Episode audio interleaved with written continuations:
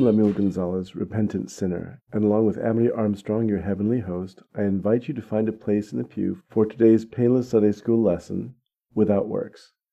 Is a Samaritan inherently good? This week, we're going to dig into the meaning of the term Samaritan and also have a special surprise unboxing segment.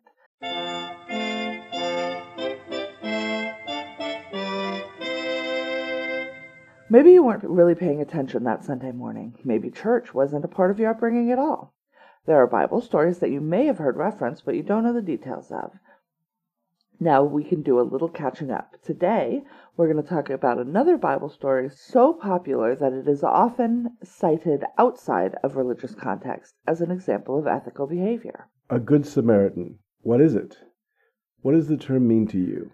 A person who does good. Now, which is pretty silly because, like a citizen, like Samaritan, I think in my brain, Uh-huh. just translates to citizen.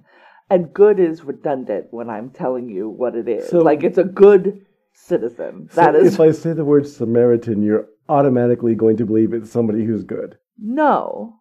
I mean, but the term But the term means- it, it almost always goes Mhm. hand in hand. So that is why when you ask me what is a good Samaritan, All right. So what is a Samaritan then? I don't know. okay. One who Samarits? there we go. I presume They it's named after a place, but it's a place that I am unfamiliar They with. They perform samaritorious behavior. I don't know what that is. Samaritorious. It's a word I just made up. Oh well, that's why I don't now. know what it is. All right. Samaritans who are meritorious. So is Samaritan named after a place? Like, is that like the citizen of a location? well, it's a Sama. religious group, Oh, okay. and it's also So the no. name of a location. So Um, yes. Right. So, what is a Samaritan? They're members of a religious group separate from the mainstream of Judaism, but following most of the same texts and teaching as the Orthodox community. So they're a like there are many versions of Protestants hmm in Christianity. There are more than two versions of Jew, Jewish Judaism. people, Right. and I only I know Orthodox and Right. non-Orthodox. I wouldn't. I like the phrase unorthodox, but that's not accurate either. Um, so there, but there are other Mhm. sort of sects. So we learn sense. about the Samaritans, good and bad, in the Gospels of Luke and John. Jesus interacts with them from time to time, even though he stressed to the disciples that his mission should be directed to the lost sheep of Israel.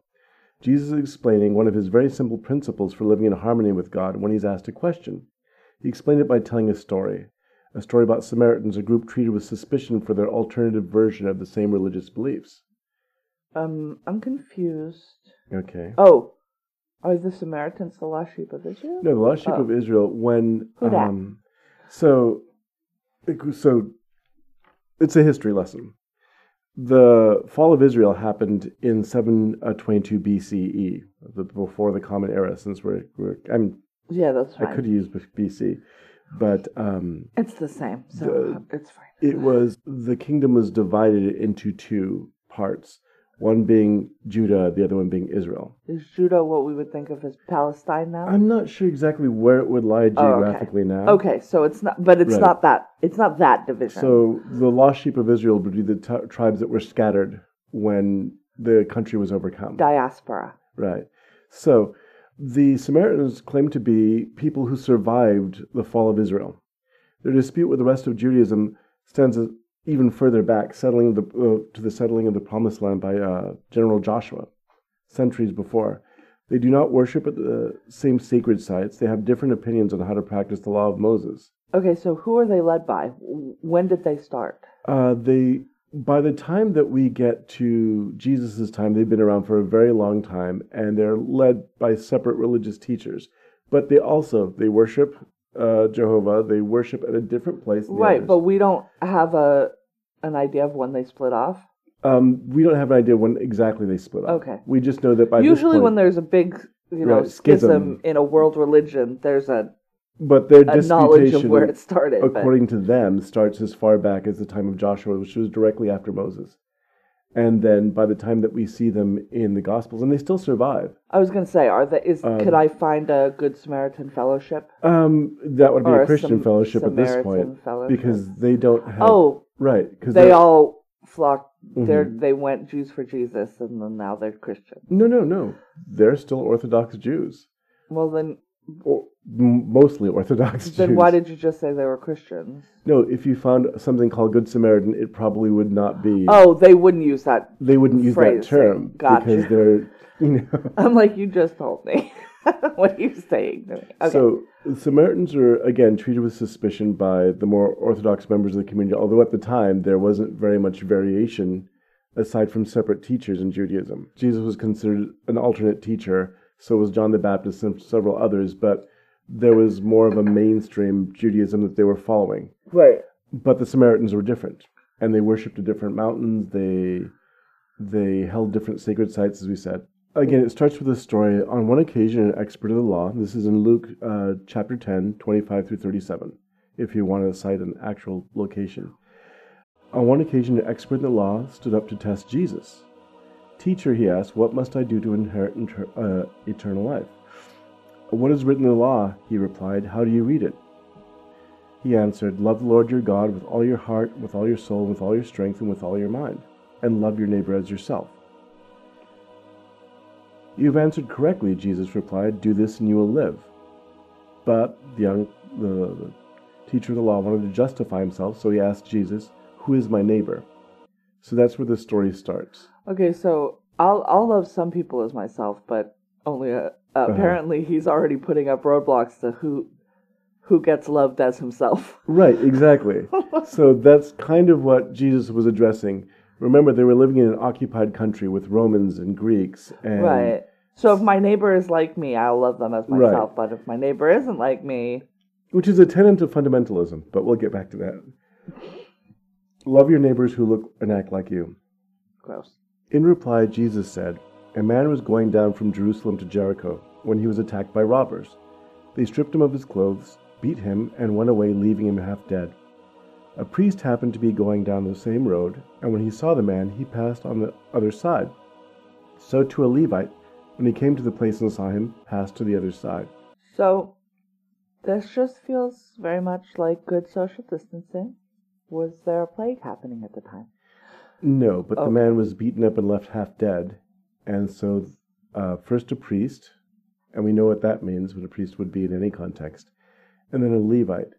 Now, What's a Levite? Just a place, a person from another location? so remember that originally there were 12 tribes of Israel. Yes, that's Right. what I hear. So the Levites were members of the Hebrew tribe of Is, uh, excuse me, the Levites were members of the Hebrew tribe of Levi. They were a priestly caste, and when they weren't directly serving as priests, they served as guards, musicians, and temple labor. To this day, people who come from Levite ancestry still have additional rights and responsibilities in the Orthodox community. Oh, that's interesting. Do you know someone named Epstein, uh, Levine, Lewinsky, or Segal? Those are common names of Levite descendants. I know three of those. Right. So these are people who come from uh, that might come from a Levite ancestry. Interesting. Um, but now going back to Jesus' story, Yes. But a Samaritan, as he traveled, came to where the man was, and when he saw him, he took pity on him.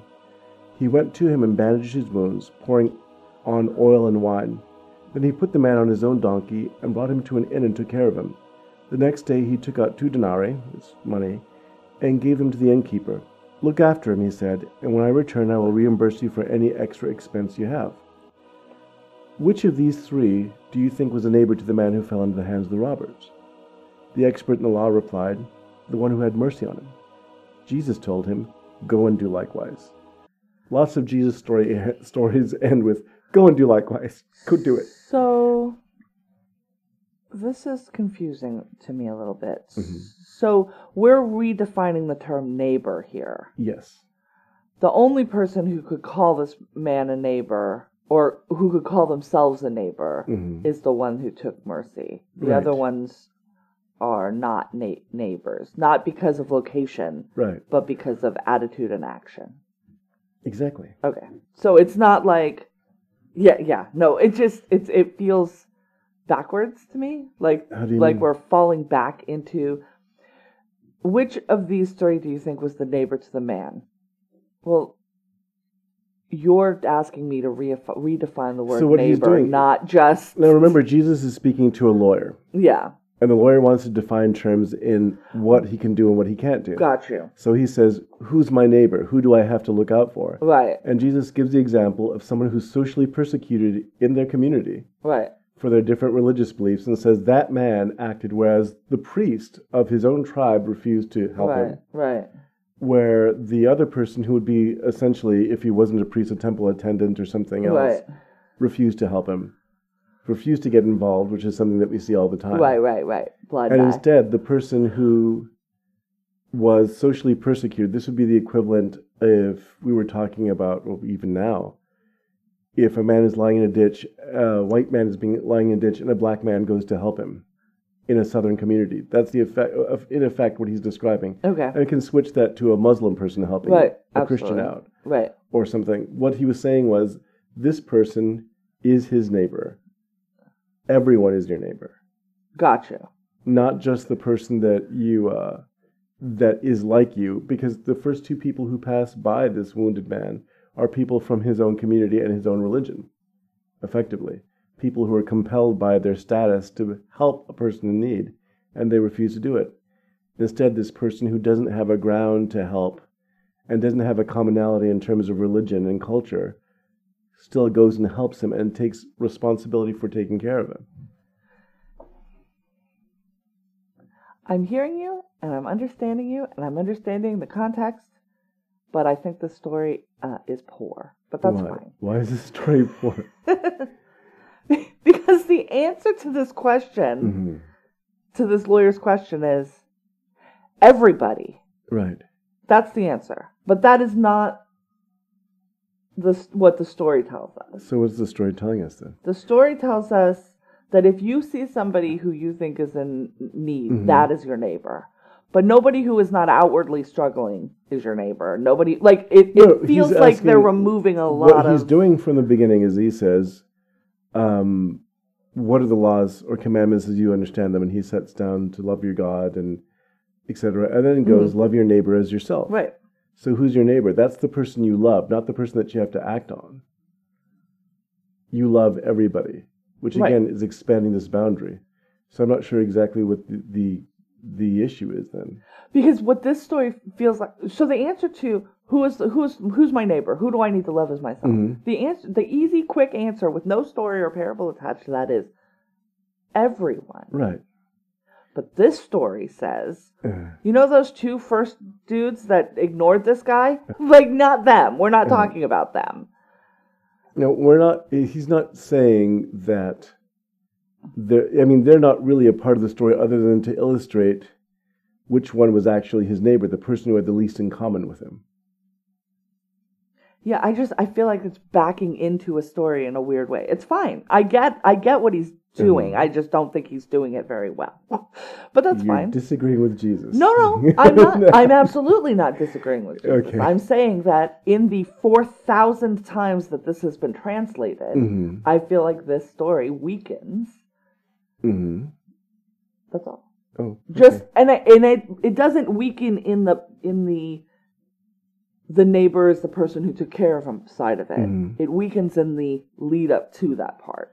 Okay. In the who is my neighbor, and then I'm going to tell you the story. When the real the answer is everybody.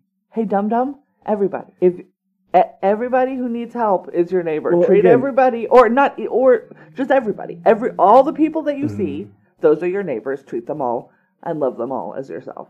so you think he should have told the answer without the story?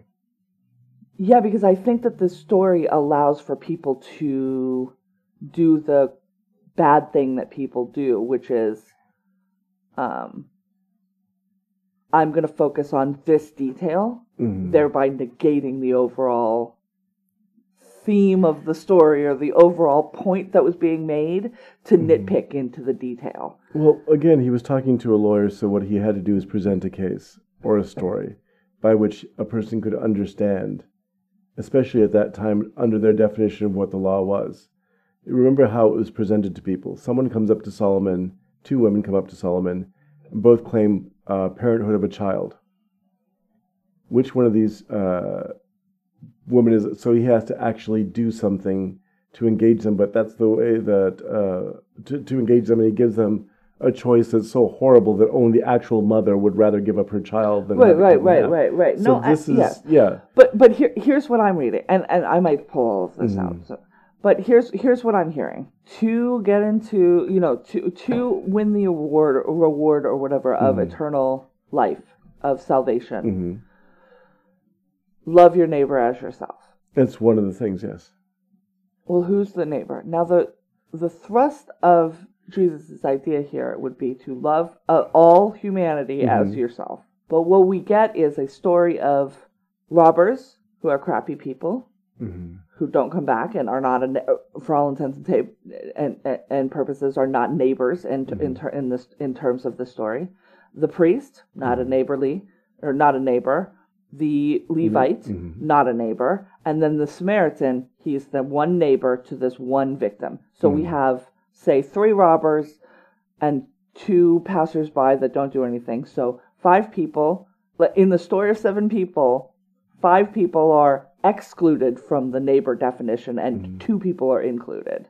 And that feels exclusionary to me in a way that I don't think was intended, but comes across here. That's strange because I really feel like you'd have to look for that to find it. Because the point that he's trying to make is, again, the person who was the least likely to help is the person who helps, and the person who crosses the cultural barrier to mm-hmm. help. Right. So when you're looking at the other people, this he's he's again talking about an actual world that the people who lived in it would Right. understand. like you're automatically neighbors with the robbers and the priest and the mm-hmm. Levite, and Right. now you're making yourself neighbors with the Samaritan. Right. That is how that would work, except you're by saying which one was the neighbor. Right. You're excluding all of the other characters in the story.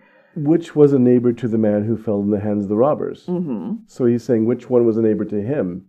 Mm-hmm. So it's not excluding the other people as much as saying who extended that compassion. Well, anytime you ask a question, which one of these, you Mhm. are excluding the other, like those, you're Well, excluding for the example that he was giving of being a neighbor. Mhm. Now, this is also reinforced by a dozen other similar things where he answered a question directly by saying, Love everybody. Yeah, it literally feels to me like what sh- what I'm missing. I think is Mm.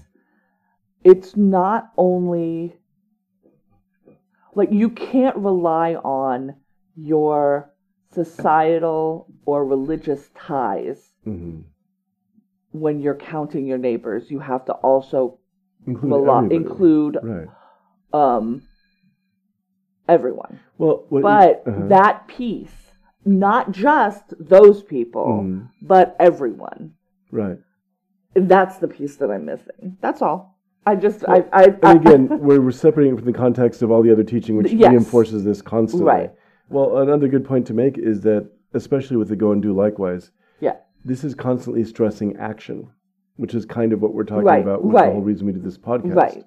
Which is it's not merely theoretical. Go and do something where you're caring for somebody who's different from you. right. And do we want to bring this into sort of today? Yes, which exactly is what he was doing. I mean, he could have told a story about some uh, a parable that was more fantastic in nature, or Right.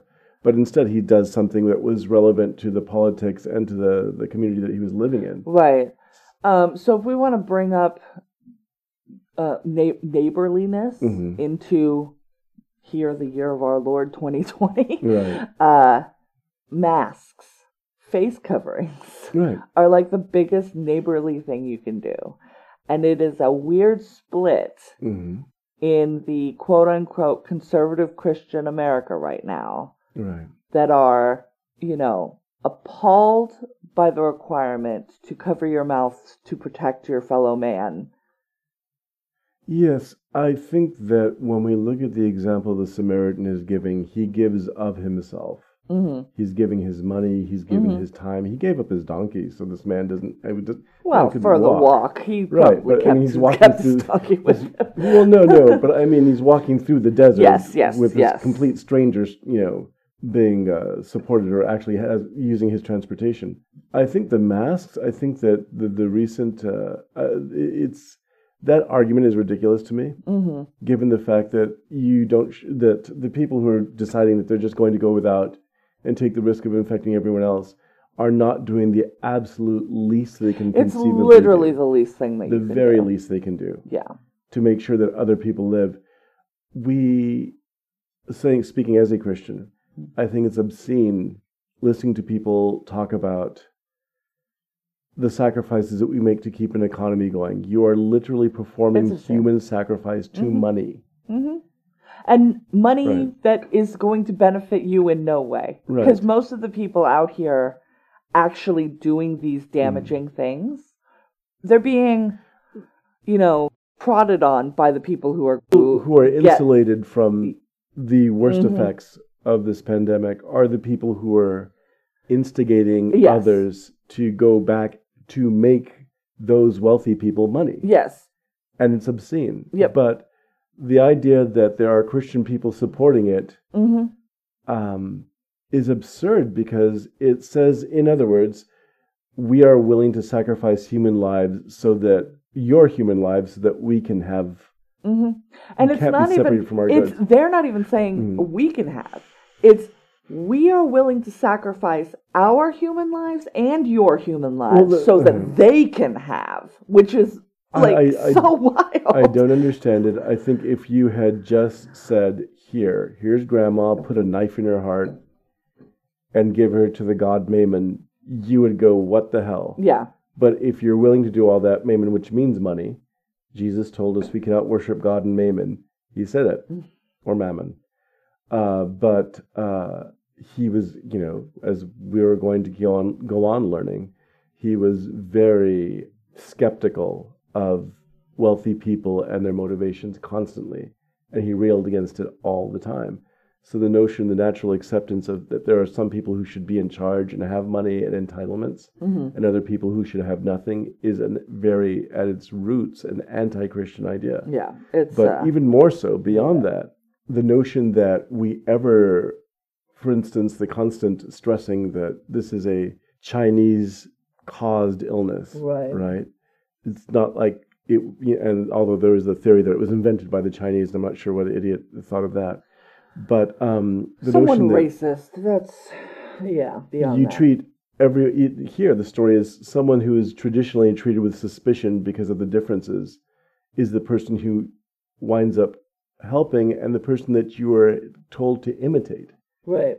in terms of helping so when we see people arguing about not helping other people because they're democrats or not lending money to states because they're Because they're led by democrats yeah. not sending money to Puerto Rico because they're not real Americans or whatever it is, um, not trusting people in community because they're Muslim, that flies in the face of what Jesus is teaching. Right. This particular parable is big. It's like a sponge that you add water to and it starts filling up all sorts of spaces because it's not only calling into question um, where the responsibility lies, saying, in other words, that person who's a member, an upstanding member of a community, is going to can abandon you.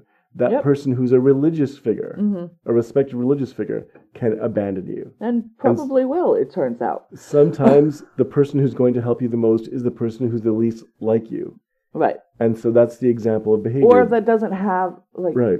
it doesn't you know necessarily spell that out here but it has been found Mhm. The, the studies have been done to show that people with less give more Right. like percentage wise Yes, they seem to understand more the, the quality of compassion because they have nothing. yeah. or And- they were in a position that was desperate and now they're in a position that of relative comfort and they want to help those who are desperate because Yes. they know what that is like I mean, Uh, here he bandages the uh, man's wounds, puts him on his donkey, puts him in the inn, pays for the night, Mhm. sees it. I'll come back and I'll reimburse you. right There, this is a sense of community, or what Christianity was aiming towards, like that sense of community that we take care of each other. Not this. As soon as you step out of line and don't do a thing that I like, then I'm going to ostracize you and Exactly. be totally fine But if here- you disappear off the face of the earth. He's talking about religious differences. Mhm. He's not just talking about religion inside of his own community. He's talking about religion, and he reaches across to pagans. He reaches across to other people in the Jewish community who are not on the inside.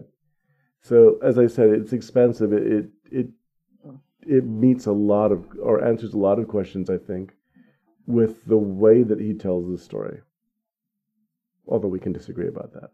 Yeah, I don't I don't love the way he tells the story, but the the what he's trying to get across I'm on board with. I think Right. that's where I'm at. And like I said, that comes down to how many times has this been translated, retranslated, untranslated, switched Well, around, two moved things. around. How many like, times has it been translated, and how, and what exactly was the context in the, in the, uh, as it's being used in a bunch of teachings, where this is again Yeah. getting the same point over again to people, where I'm constantly Right, right. Yes, So I'm here, hearing tell you this a story story. among seven other stories that are telling me the same thing. Right. That's fine. So Just Mhm. I'm just a language stickler. But So, like I said, once again, in terms of this, though, how does it help you understand it now? It's the it's it means It's the same. the it same thing, but it's also change. changing it in that you don't automatically think a Samaritan is good.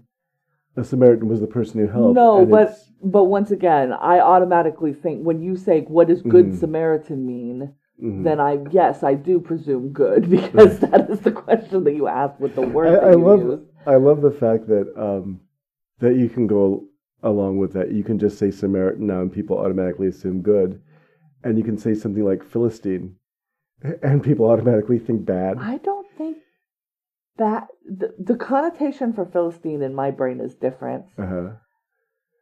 than it is in yours. I will tell you that. So maybe we can talk about So what's that. the a connotation of yours? Just out of curiosity. I think I conflate it with plebeian. Mm-hmm. Oh, okay. So, of course, taste, I think, is how Mhm. Philistine comes across to me. Right. Not as inherently evil or bad, just like rough. Like that, that is the that is how my brain sort of translates that into understanding. And for the most part, in context, that works. Well, yeah, because we, we tend to use the term he's a Philistine or is Philistine. Yeah, right. So it's a mark of bad taste or low intelligence or something. And the Philistines were a group of But people. But I don't I don't Uh, necessarily equate bad taste or low intelligence with quote unquote bad, Right. right?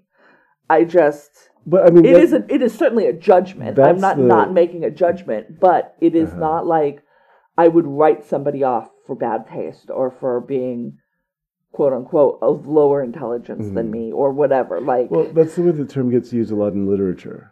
I think you, you get the Philistines, or the, the, the people that Yeah. are below where I am Yeah. or whoever's speaking. Um, and so I don't even have to think about them because they are below. the Philistines were the group that had settled in what we would call the Promised Land. Is this a thing we want to do now? Yeah, Or? well, just Okay. briefly, because I want to make a point with it. Okay. Um, and so the descendants of Joshua, you know, and the, the kings, Saul and David, are constantly fighting the Philistines. The Philistines are always raiding villages and stealing the Ark of the Covenant and paying for that.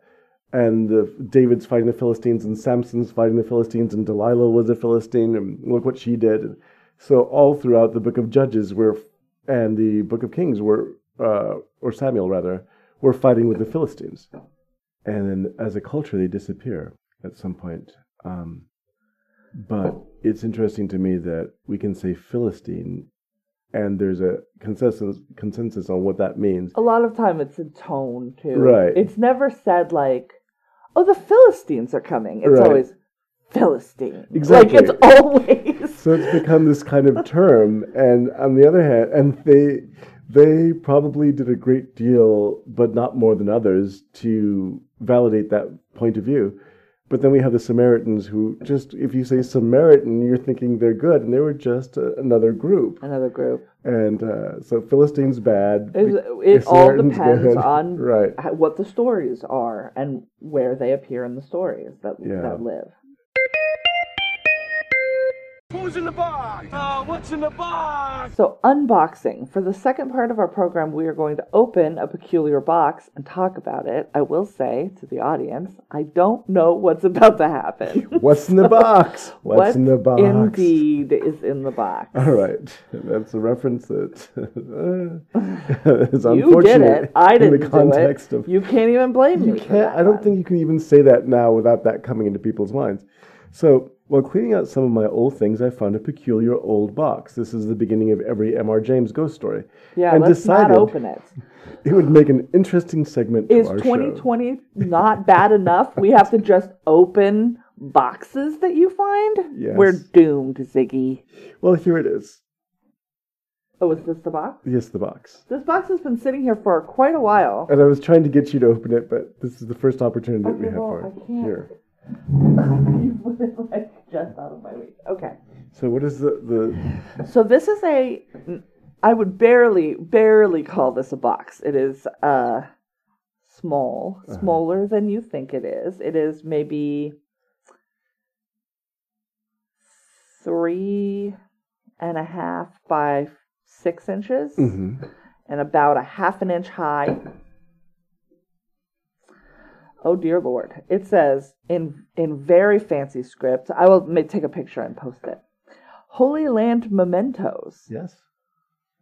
I'm having a distinct flashback to uh, Chaucer. a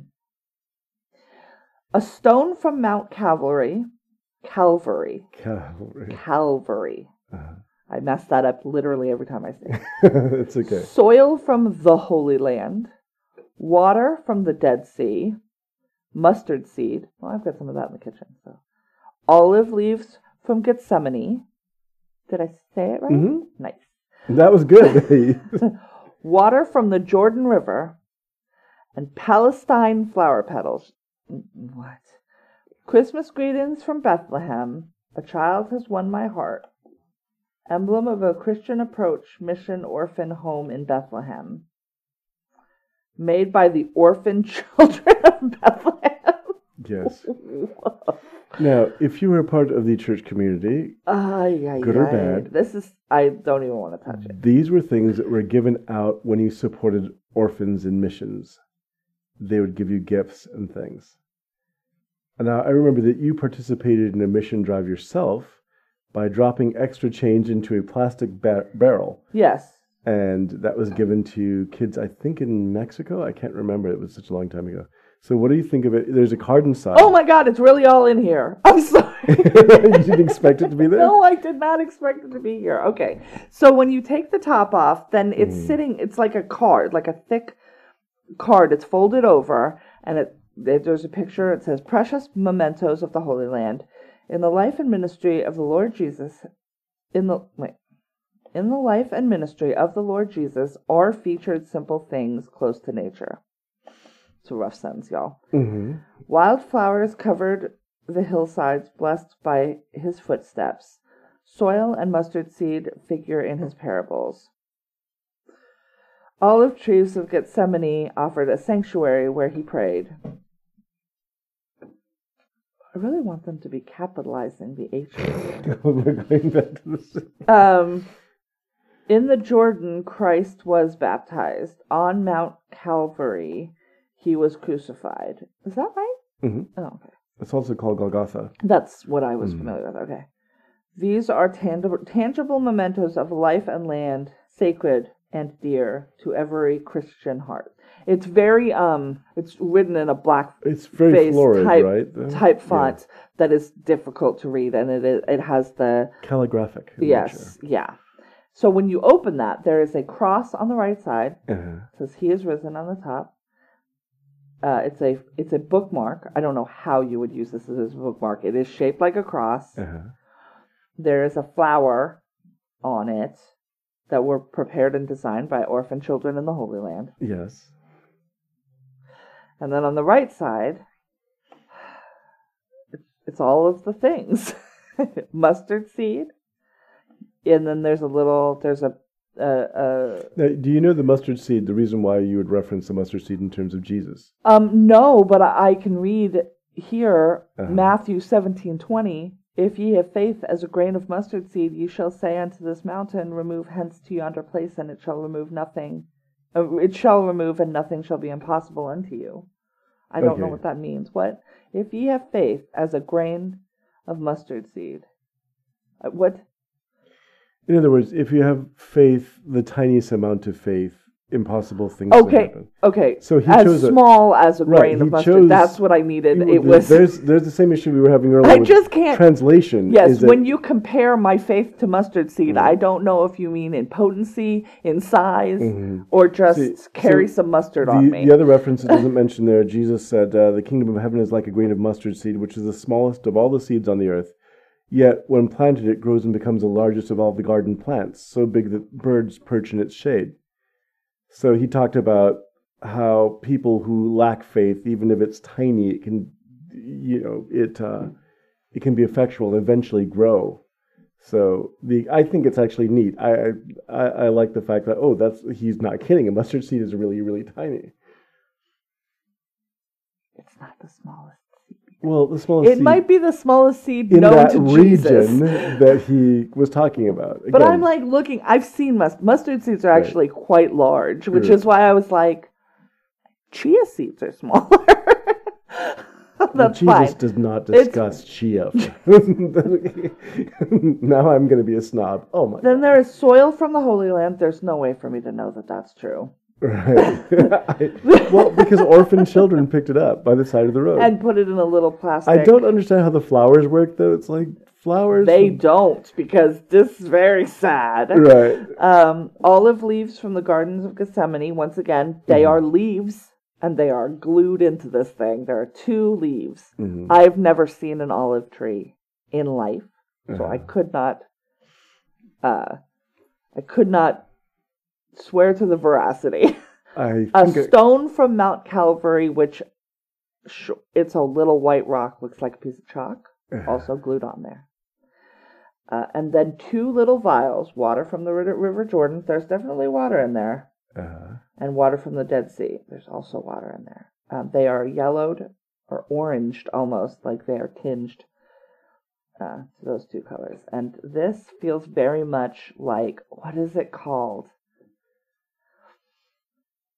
The things that you would buy from Parsons,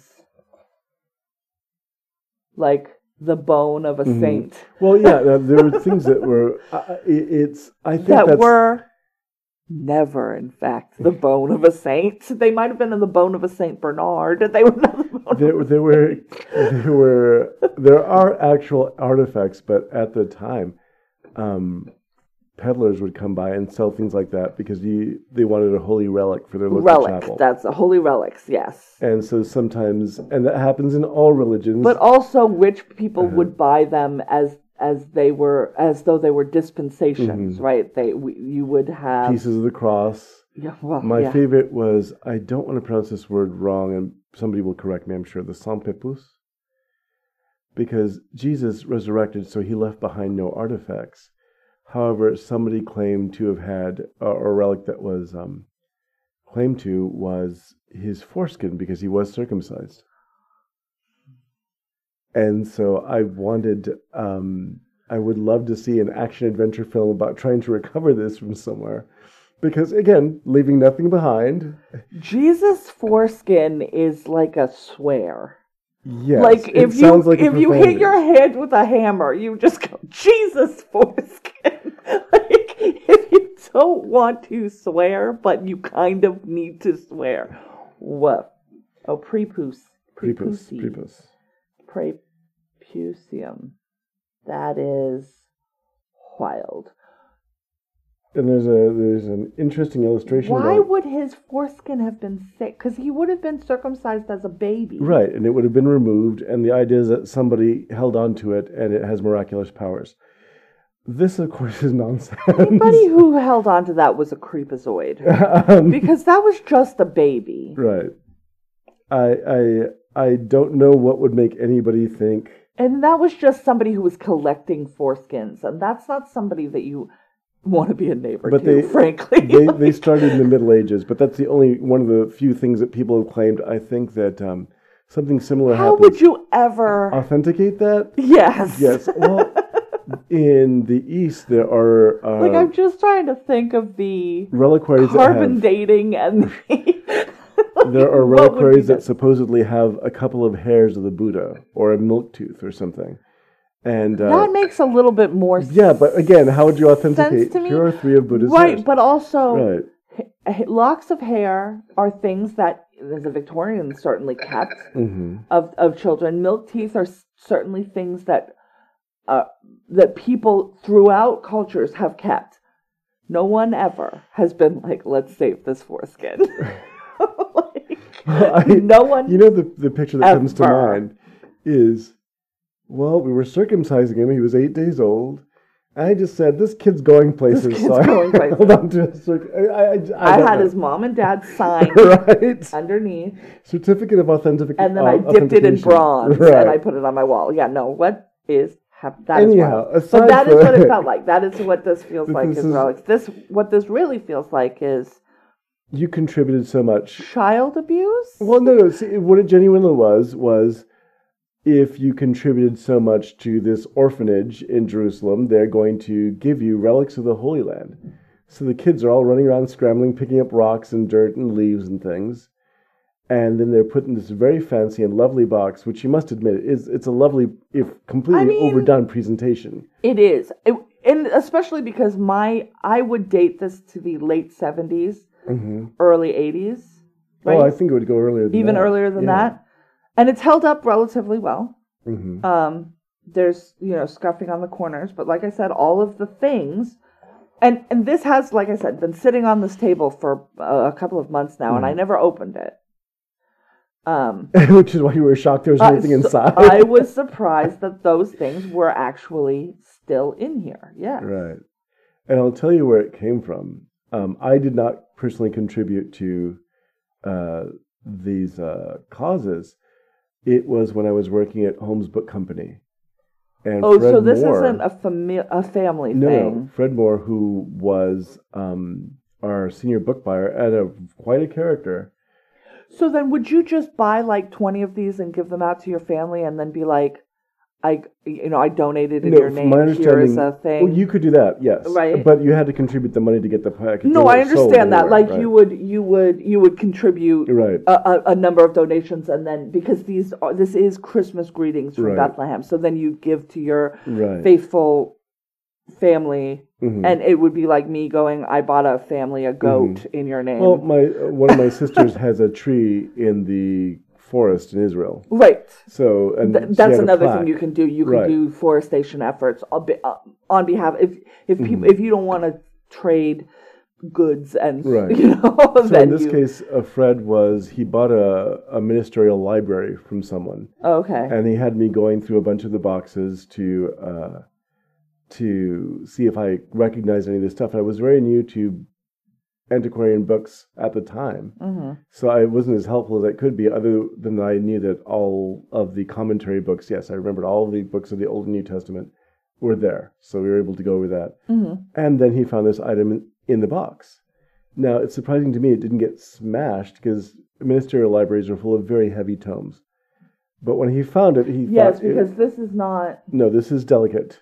although I think if something landed on it just on top I think it's Uh-huh. strong enough to hold itself but Right. yeah if it got come from And it's from filled the with sides, it glass would vials and things like that Yeah. too. So he he thought it was a miracle it survived, he gave it to me as a result. And I, I'm not sure when it dates back from, yeah but there's no date on it we took. um I was working there after high school, so it was at the end of the 80s. I'm not sure exactly how Oh. old. Oh, does it say? um on the back I just Uh-huh. flipped it all the way out Okay. so on the back there are pictures Oh, of the children. Uh, I've yes, never taken it out of the children. box. I knew that it's sort of like a The card. River Jordan is sacred to the heart of every Christian because in its waters the Lord Jesus Mm. was baptized. At this traditional baptismal site, orphan children are filling tiny bottles with Jordan River water. so there's photographs of them doing exactly. Yeah. Okay, so it The wasn't. rocky hills outside of Old Jerusalem, Uh, uh, Golgotha. So then they're collecting all these little rocks, Uh-huh. and then they're standing under an olive tree and pulling the leaves off. so there's a denuded olive tree somewhere Um, that has, yes. provided all the leaves. And it says Christian Approach Mission, American Headquarter, Headquarters, 2000 Linwood Boulevard, P.O. Box 55, Kansas City, Missouri. But it does not have a year on it. Ah. Well, then I can look at the ministry and see. For a second, because it said 2000, I was Mhm. like, no way. No. but um, Yeah, I'll have to look at the ministry and see if it's still around or when it was founded or and something. yeah, there's nowhere. there might be an idea. Not just a card, but a lasting sacred gift. So yeah, you could. it's a lasting sacred gift. It has been for several people The now. Holy Land Christian Approach Mission. I found it on AbeBooks, Oh, really? Does it give a date there? first edition. 1958 Okay. is what they have here. There's no picture, but it's hmm yeah, it, it, it identifies as about the same, uh, all the same things. Right. And once again, it says first edition. They probably did this over a number of Years, yeah. years, But, but we know when it first started. um, but so that they have it dated in 1958. So yeah, I guess it's been. Uh, they did Easter as well. Oh, Easter card. I should try to get the other one and have a set. Interesting. And now I feel like it needs to go in a nice Yes, it place. needs to like be I want to actually be careful with it because I legitimately thought that there it's was nothing in it. It's 100% intact. Yeah. So, yeah. Well, I guess that brings us to the end of this week's episode. Uh, if you liked it, please subscribe, leave us a review, and share it with a friend digitally, through email, maybe, socially distanced. We have an internet home, withoutworkspodcast.com. Our show notes, links to stories we talk about, and transcripts for our episodes can be found there. Someday. We're also reachable at withoutworkspod at gmail.com, on Twitter at withoutworkspod, and on Facebook at Without Podcast. You can search us in the search bar, or just go over to withoutworkspodcast.com and click the links. I've been Amity, and he's been Lemuel, and we urge you to stay in and do something good. Everybody's got a little light under the sun, under the sun.